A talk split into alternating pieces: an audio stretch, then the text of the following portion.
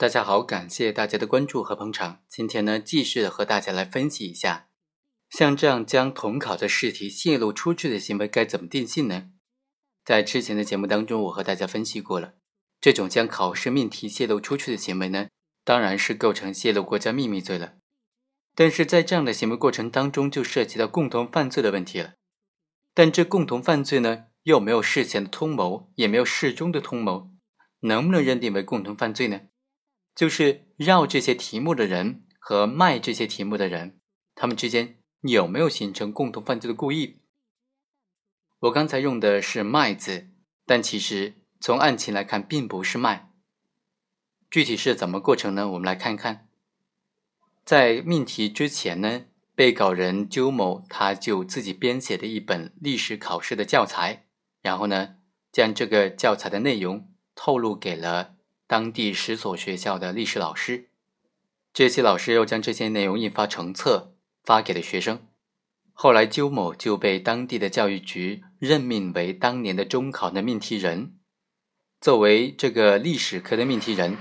他就堂而皇之的将自己出的这个辅导教材的历史试卷里面的题目，全部当做了当年的中考的题目。而且呢，当时的这些其他学校的历史老师李某呢，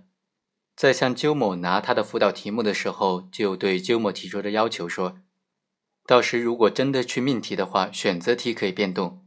简答题和分析题就尽量不要变动了，这是最高指示。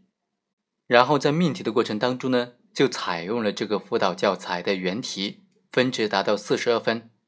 总分也才五十分。后来，因为教育局获知了中考的历史试题已经被泄露了，所以就决定重新命制试题，将已经印制好的试题全部作废。在这个案件当中，这涉案的几个人，他究竟构不构成共同犯罪呢？我们认为啊，在主观上，被告人明知自己的行为违反了国家保密法的有关规定，但是对于国家秘密的泄露持有希望或者放任的心态。虽然没有事前的通谋，但是默契一致，应当认定为是具有共同的犯罪故意。客观上呢，被告人的行为是相互配合、分工合作。虽然被告人李某辩称说自己没有亲自的参与到命题活动当中，鸠某呢，他就辩称说自己没有泄露国家秘密的故意，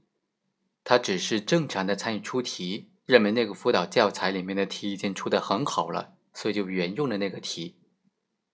他们这些辩解呢，其实就试图将他们的行为分隔开来，单独的判断，单独的考虑，这和共同犯罪的理论是不符合的。这三个人呢，应当是构成了泄露国家秘密罪的共同犯罪。好，以上就是本期的全部内容，我们下期再会。